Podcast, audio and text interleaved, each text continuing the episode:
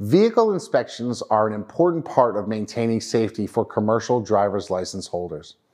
These inspections are designed to ensure that the vehicles being driven by CDL holders are in safe operating condition. This includes checking the mechanical condition of the vehicle, as well as making sure that all required safety equipment is present and functioning properly. There are several types of vehicle inspections that may be required for CDL holders. These include a pre-trip inspections, which are conducted before a trip to ensure that the vehicle is safe to operate. Periodic inspections, which are conducted on a regular basis to check the overall condition of the vehicle. And roadside inspections, which are conducted by law enforcement officers to ensure that the vehicle is in compliance with the safety regulations.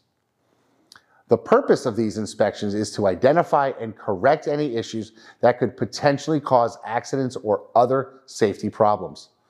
By conducting regular inspections, CDL holders can help to ensure that their vehicles are in great working order, which can help to reduce the risk of accidents and injuries on the road.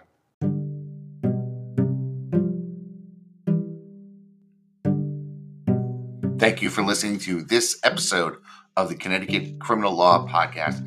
If you ever need to get in touch with us, you can do it online 24 7, 365 at ruaneattorneys.com. And of course, if you want to get in touch with us, you can give us a call or send us a text message to 203 925 9200. That's ruaneattorneys.com and 203 925 9200.